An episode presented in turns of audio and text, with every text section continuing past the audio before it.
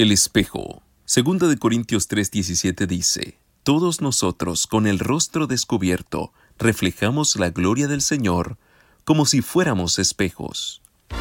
Hoy te esperan desafíos que lograrás enfrentar.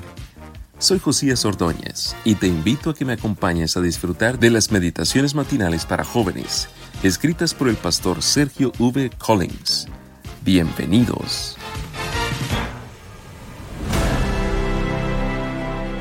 Se cuenta que en una ocasión el renombrado pintor español Salvador Dalí visitó un manicomio en busca de un loco que le sirviera de modelo.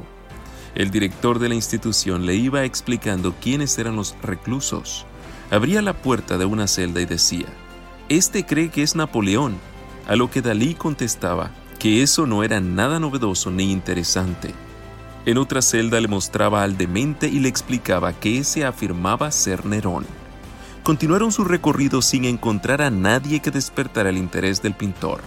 Sin embargo, cuando el director abrió una de las últimas celdas, Dalí vio un rostro desencajado, con ojos abultados y la cabellera revuelta. Entonces exclamó con entusiasmo, Por fin lo encontré. Este sí que es un loco genial. Nadie podría negarlo.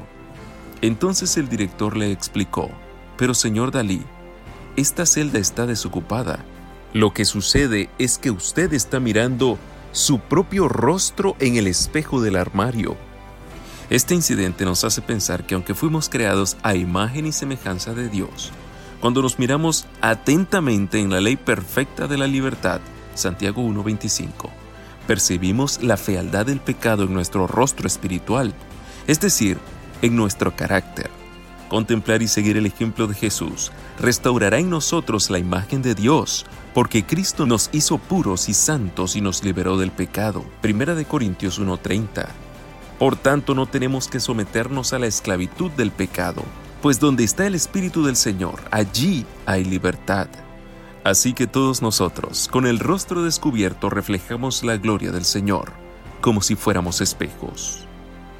Y el Espíritu del Señor nos va transformando de gloria en gloria, y cada vez nos parecemos más a Él. Segunda de Corintios 3, 17 y 18.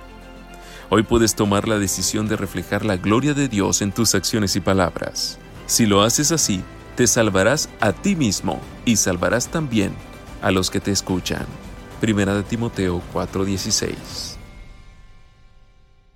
Te invito a que me acompañes mañana en otra hermosa meditación. Dios te bendiga.